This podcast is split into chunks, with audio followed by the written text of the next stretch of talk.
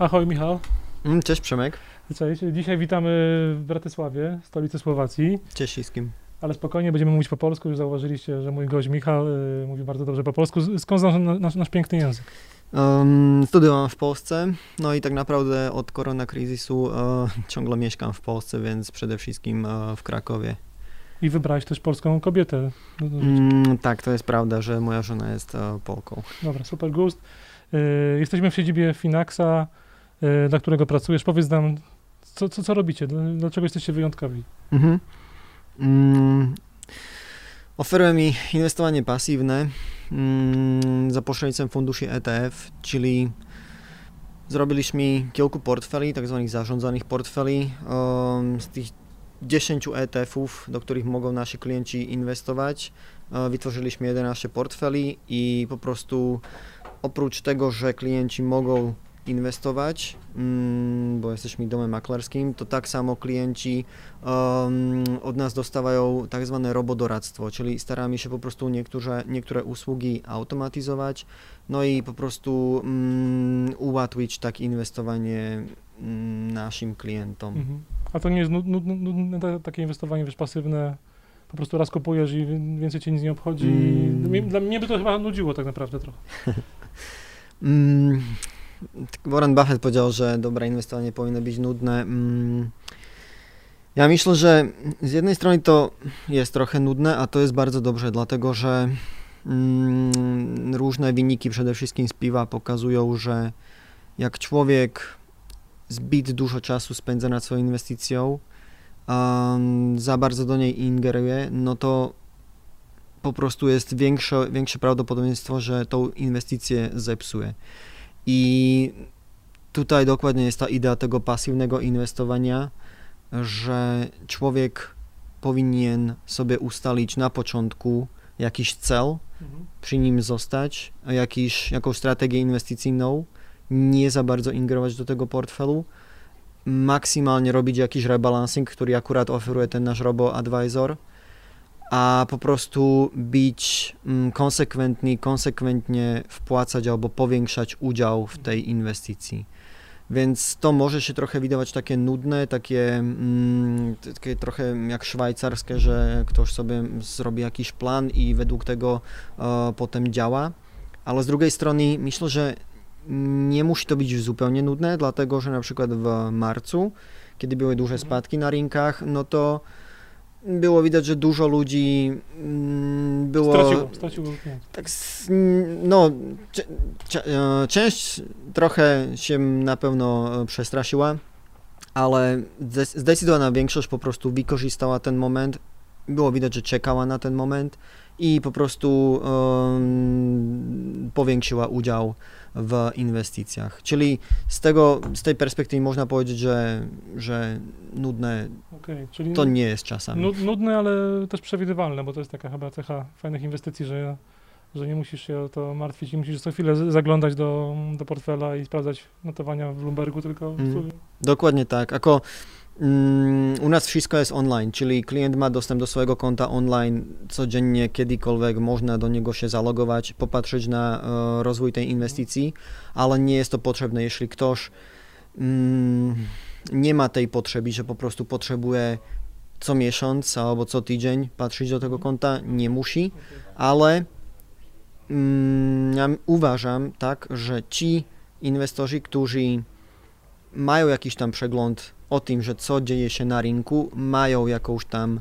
um, jakąś lepszą uh, strategię albo możliwość lepszych zwrotów, e, zwrotów dokładnie z tego powodu, że jeśli są spadki na giełdzie, mhm. to oni ich mogą wykorzystać. To ile, ile macie aktywów teraz w, w Polsce? E, aktywów e, mamy tam, tam prawie 50 milionów euro, prawie 10 tysięcy klientów, więc e, już... ogólnie, ogólnie jako firma, tak? Tak, tak, ogólnie. Co dotyczy polskich klientów, no jest tam gdzieś koło 1200, mm, mhm. może trochę więcej, więc jest to tak, że no powiedz mi 12-13% naszych klientów są mhm. o, klienci z Polski, co myślę, że jest naprawdę dobry wynik, dlatego że w Polsce działa mi od października 2019. E, za pierwsze trzy miesiące tam powiedzmy były jakieś 100 klientów, więc e, ta większość jest za tych ostatnich 8 miesięcy, czyli myślę, że myślę, że dobry wynik. A wspominałeś, to mnie zaciekawiło, że, na, że najpierw sobie klient może ustawić cele, cele inwestowania, tak? Może sobie ustawić więcej takich celów i, i jakie to mogą być cele? Jakiego typu? Mhm. Samochód na przykład? Um, tak, jest taka możliwość, ale to już jest um, raczej taki, no, taki cel, który powiedzmy nie, że nie jest długoterminowy, mhm. ale mm, no, który nie jest jakiś tam priorytetowy. Uh, jest kilku celów, te najważniejsze albo te cele, które uh, przede wszystkim sobie klienci wybierają są uh, tak zwane budowanie majątku. No mhm. to jest po prostu długoterminowy, um, ogólny Jak ktoś chce cel. bufetem zostać na przykład, sobie, sobie zaznacza, tak. Tak, okay. to też. Okay. Um, potem inwestowanie na emeryturę, no, to myślę, że jest super ważne. No i potem tym, takim trzecim najważniejszym celem jest inwestowanie dla przyszłości swoich dzieci, mhm. co też jest bardzo fajne, że okay. dużo ludzi o tym myśli. I mogę mieć kilka, kilka portfeli, tak? Dokładnie tak, że można mieć 99 mhm. takich celów albo strategii inwestycyjnych w ramach jednej umowy i każdy cel może mieć swoją mm, strategię inwestycyjną, czyli alokację akcji mhm. i obligacji różny horyzont inwestycyjny, różne wpłaty i tak dalej. Okay. Bo jednym z argumentów za inwestowaniem pasywnym jest y, stosunkowo niski koszt tego tak naprawdę. Jak drodzy jesteście? Mhm. E, nasza opłata za zarządzanie jest 1% w skali roku plus VAT. E, niestety musimy mm, na Słowacji płacić z tej usługi VAT, czyli jest to 1,2% mhm. w skali roku. I Okej, okay. i coś, coś jeszcze więcej płacę, czy to jest jedyna opłata, którą mhm. Jest jeszcze druga opłata, mm, jest opłata za zaksięgowanie wpłaty do 1000 euro lub równowartości mhm. złotych. To oznacza, że jeśli na przykład klient regularnie będzie przesyłać na przykład 100 złotych, to mi najpierw ściągniemy 1,2% mhm. i reszta jest zainwestowana.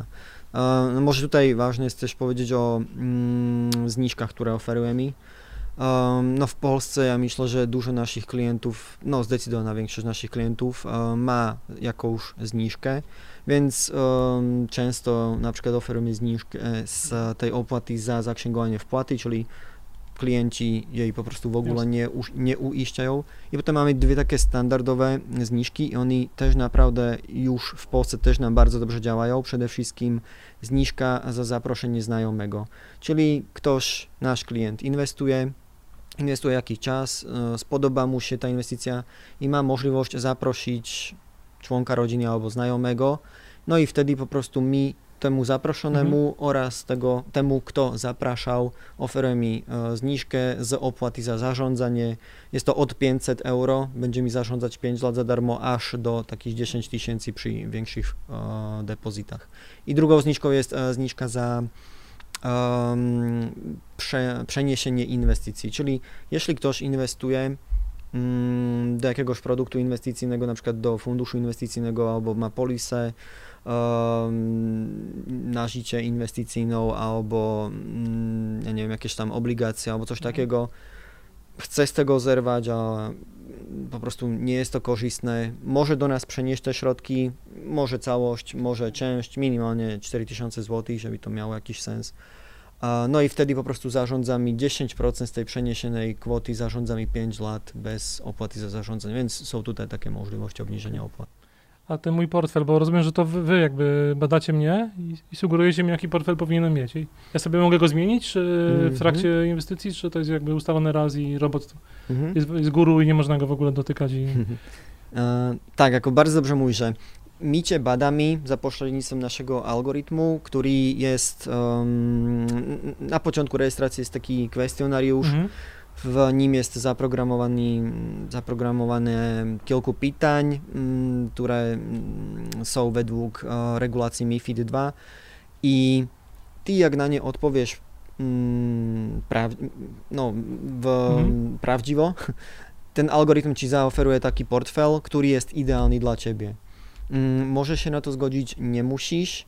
E, ważne jest ale jednak powiedzieć to, że jeśli na przykład nie masz doświadczenia z inwestowaniem, albo jeśli na przykład mm, nie jesteś w stanie podjąć ryzyko, no to mi nie możemy ci zaoferować jakiś tam bardzo ryzykowny albo dynamiczny portfel. Czyli taki na, na przykład, nie wiem, dziadek, dziadek przychodzi 80-letni hmm. albo starszy mm, i on chce y, wszystko w akcję, rozumiem, że systemu to zablokuje, tak? Czy... Um, no jest tak, że horyzont inwestycyjny jest też bardzo ważny, więc jeśli jakiś um, potencjalny klient, starszy człowiek przyjdzie i wypełni, że chce inwestować na przykład na 5 lat maksymalnie, mhm. no to na pewno nie może mieć 100%, e, na pewno nie może mieć ani 70% akcji w portfelu, no bo po prostu horyzont inwestycyjny jest bardzo, bardzo ważny w inwestowaniu. No, Im dłuższy horyzont inwestycyjny, tym jest inwestycja bezpieczniejsza, tym, większa prawdopodobie, tym większe prawdopodobieństwo, że inwestycja skończy na plusie. Mhm. Okej, okay, no to teraz, bo 1% to mi tak wydaje mi się, 1,2% to wydaje mi się wcale nie tak mało za takie inwestowanie hmm. pasywne. Co, co wchodzi w tą, w tą opłatę? Bo to nie jest wcale tak mało, nie? Mm, ja myślę, że mm, za te usługi, które oferujemy, jest to um, bardzo dobra cena. No po pierwsze jest trzeba, uh, potrzebne sobie uświadomić, że um, klient albo potencjalny klient albo potencjalny inwestor nie musi mieć, nie musi sobie robić jakąś tam, jakieś tam badanie mhm. tego, w ogóle, że do czego inwestować, no bo powiedz mi sobie szczerze, niestety u nas w Europie Środkowej albo Środkowo-Wschodniej mm, dużo ludzi nie ma dobrej mm, wiedzy na temat finansów i dużo ludzi no tak naprawdę nie wie ani co to są mhm. ETF-y. I słyszałem już taki, taką story, że ktoś chciał sobie kupić ETF i kupił ETN i potem był za kilku miesięcy mhm. zdziwiony, że co to kupił. Więc e, po prostu zrobiliśmy jakąś pracę dla ludzi. E, następnie ten nasz robo, e, doradca też pomaga, na przykład wystarczy, że człowiek, klient zrobi przelew stali i ten robodoradca, on, ten algorytm automatycznie każdy wtorek zainwestuje jeśli jest po prostu na koncie więcej, albo 100 zł i więcej, to automatycznie są środki zainwestowane, czyli oszczędzamy i czas ludziom. Następna rzecz jest rebalancing, no więc um, mi mm, oferuje mi, albo ten nasz algorytm robi, um, śledzi te portfele mhm. i zaprogramowaliśmy taki model rebalansingu, który testowaliśmy, albo testowaliśmy różne modele i zaprogramowaliśmy taki, um, który oznacza, że jeśli w ramach poszczególnych portfelów każdy jeden ETF ma swój udział, no i jeśli ten ETF odchyli się o plus minus kilku procent, no to po prostu re, e, algorytm zrobi automatyzowany rebalancing. Ja nie płacę za to, to, to jest w tej cenie, tak? Dokładnie tak, mhm. tak. E, nie trzeba, za, nie jest to płatne po pierwsze i po drugie nie trzeba niczego robić, nie trzeba śledzić swój portfel, nie trzeba nigdzie klikać. I sens rebalancingu jest taki, że mm, no po pierwsze klient zdecydował się na jakiś portfel i jeśli um, akcje, obligacje, albo jeśli poszczególny papier wartościowy, czyli poszczególny ETF odchyli się od swojej oryginalnej um, wartości, no to powinien się zrobić rebalancing po to, żeby znowu wrócił się uh, portfel do mm, do tej strategii, którą sobie wybrał klient. I drugi sens rebalancingu jest ten, że naprawdę przy długoterminowych inwestycjach, powiedzmy 10 plus lat, według tych naszych backtestów, które e, robiliśmy od roku 1988, e, daje około 0,3 aż 0,5% w zależności od portfela, czyli w skali roku. Czyli, czyli połowa, no, opłaty, połowa opłaty już właściwie jest. Dokładnie, że ta opłata tak naprawdę można sobie mhm. odliczyć od tego, no średnio powiedzmy 0,4, czyli opłata jest tak naprawdę 0,8% w skali okay. roku. A ile jest tych ETF-ów, w które inwestujecie i jak je w ogóle wybieracie? Tak? To są mhm. największe globalne, czy też polskie na przykład tam są mhm. ETF-y? Um, główną ideą um, jest inwestowanie pasywne, czyli po prostu um, ten ETF i ta inwestycja uh, powinna odzwierciedlać rynek globalny jak najbardziej jest możliwe. Um, z drugiej strony my chcieliśmy mieć, albo teraz uh, założyciele Finax, uh, moi szefowie chcieli mieć prosty produkt, dlatego zdecydowali się na 10 ETF-ów. Jest tam 6 akcyjnych, 4 obligacyjne. No i z tego się potem miksują portfele, które mają różną alokację akcji i obligacji. No i z tych um, akcyjnych, no tam przede wszystkim um, jest, są stany, no, to jest oczywiste, czyli jest tam S&P 500, S&P 400, Russell 2000, czyli amerykańskie małe spółki, średnie i duże. A potem uh, są, jest Unia Europejska, duże spółki, uh, czyli Stocks Euro 600, a potem Unia Europejska małe spółki. Te akurat wybraliśmy z tego powodu, że w latach 2000-2010 naprawdę mali bardzo, bardzo dobre wyniki. No i tym szóstym ETF-iem, który jest akcjowy, aha, są emerging mhm. markets, czyli rynki wschodzące, no i te tak samo po prostu mieli od roku 2000 do 2010 to był po prostu najlepszy indeks, który przynosił najlepsze wyniki. Um, A kto jest wystawcą tych ETF-ów? To są mm-hmm, jest duży tak, gra, jest, jeden gracz czy różni gracze? To jest, to jest też bardzo ważne pytanie. Mm, wystawcy są duży graci. Mm, też ETF-y wybraliśmy na podstawie tego, że by mieli kryteria UCITS oraz mm. żeby uh, mieli bardzo, bardzo dobrą płynność. No i wybraliśmy ETF-y od BlackRock, State Street, uh, UBS oraz Deutsche Bank Asset Management. Okay. I jak jest na przykład z dywidendą, jak ten... E, mhm. Mm, to też jest bardzo dobre pytanie, dlatego że e, jak już mówiłem, że my e, chcieliśmy mieć w miarę prosty produkt, no jeśli ktoś otrzyma, inwestor otrzyma dywidendę, no to musi zapłacić podatek. I żeby trochę ułatwić życie klientom, żeby nie musieli każdy rok płacić podatek, to wybraliśmy wszystkie ETF-y takie, które reinwestują dywidendę, czyli po prostu jak jest wypłacona, to ona jest automatycznie reinwestowana w ramach funduszu. Mm, no więc tak to okay, Czyli tam ekspozycji na polskie akcje właściwie nie ma, tak? Taki polski klient mm-hmm. nie dostaje ekspozycji na, na wieki, na te inne polskie papiery. W ramach tego mm, ETF-u Emerging Markets jest tam bardzo no, mała część mm-hmm. um, Polski, więc nie wiem ile to jest, może 0,1% z całej, z całej inwestycji. A klienci się nie, polscy nie, nie pytają, dlaczego tam Mm. Nie można w WIG20 na przykład zainwestować? Mhm. Um, prawie się ani nie, nie pytają się. Um, jest tak, że um, ten, te portfele, które mi oferujemy, to naprawdę jest taka podstawa, że jest tu 10 tysięcy papierów wartościowych, e, rynek globalnie jest odzwierciedlony na więcej niż 75%, więc to jest naprawdę taka podstawa, którą mi uważamy, że każdy Mm, każdy człowiek, e, który myśli aspoň trochę o przyszłości, powinien mieć e, taką inwestycję. A jeśli chce coś ponad to, na przykład WIG20 albo ja nie wiem, małą ekspozycję na złoto, no to po prostu można sobie kupić jakiś ETF. Akurat w Polsce jest fajnie to, że myślę, że Beta Securities zrobili o, tam tak. ETF na LIG 20, WIG 40, więc no mhm. tutaj akurat polscy inwestorzy mają trochę ułatwione No dobra, a, a, bo to jest tak, y, z tego co mówisz, to te, te, te ETF-y są denominowane w dolarach, nie? I ja inwestuję w euro, bo to jest y, produkt słowacki, więc y, w euro. Czyli ja mam, mam taką, ktoś, ludzie się nie martwią o to, że to jest takie podwójne ryzyko walutowe, jeszcze US, do, US dolar versus y, mhm. euro i euro versus y, złoty? Mhm. E, więc jest tak, że e, 7 ETF-ów jest denominowanych w euro i 3, te, które odzwierciedlają rynek amerykański są w dolarach. Okay. Więc, e, no jak mówisz, jako trzeba otwarcie powiedzieć, że jest tutaj ekspozycja walut, um, ryzyko walutowe i ekspozycja na euro oraz na amerykański dolar.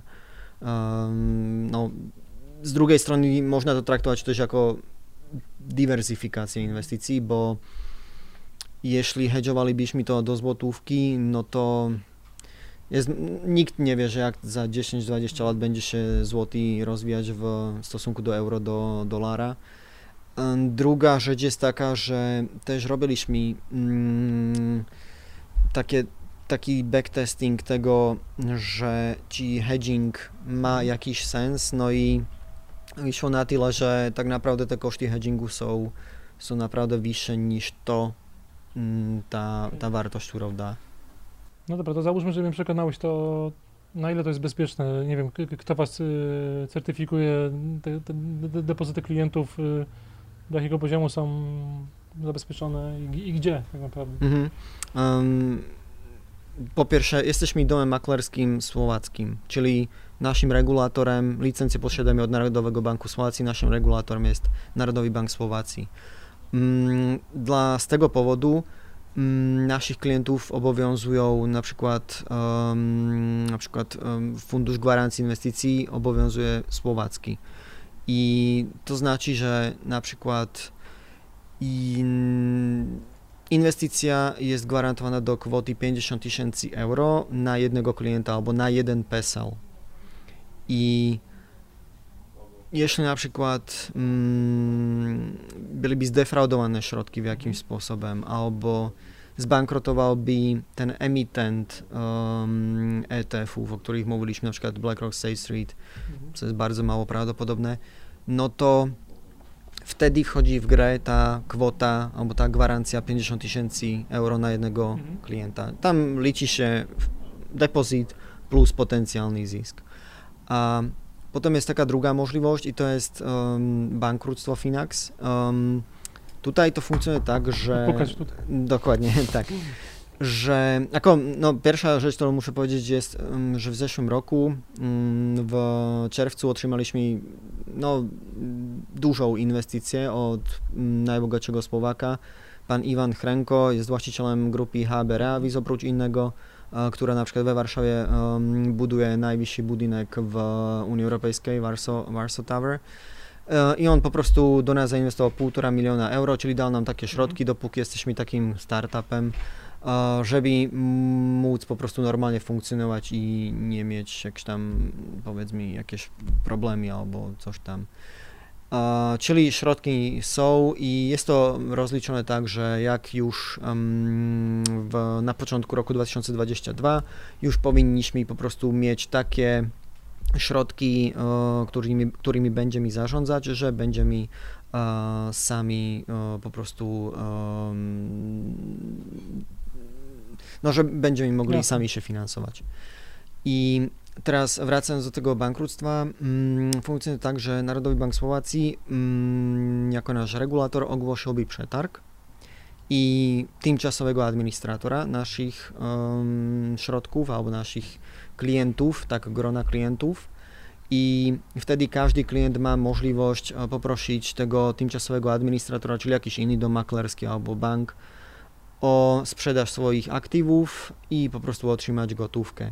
Jeśli się na to nie zdecydują i przetarg wygra jakaś firma, czyli inny dom maklerski albo bank, to znowu do 30 dni mają możliwość zdecydować się, czy chcą dalej kontynuować w inwestycji, albo czy chcą wypłacić, mhm. wypłacić swoją inwestycję. A były jakieś przypadki, nie wiem, bankructw takich problemów finansowych tutaj na, na, na Słowacji, mm. na rynku tym brokerskim?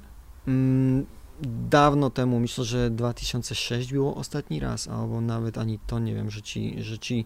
Wiem, że dopóki nie byliśmy w Unii Europejskiej, jakieś tam takie dzikie 90 lata, no to prawdopodobnie w Polsce było bardzo, bardzo podobnie, że tam były różne rzeczy, ale to po prostu mm, tam wytworzyli się instytucje finansowe, które nie podlegały re, regulacji żadnego regulatora, więc to był duży problem i to były tak naprawdę po prostu piramidy finansowe.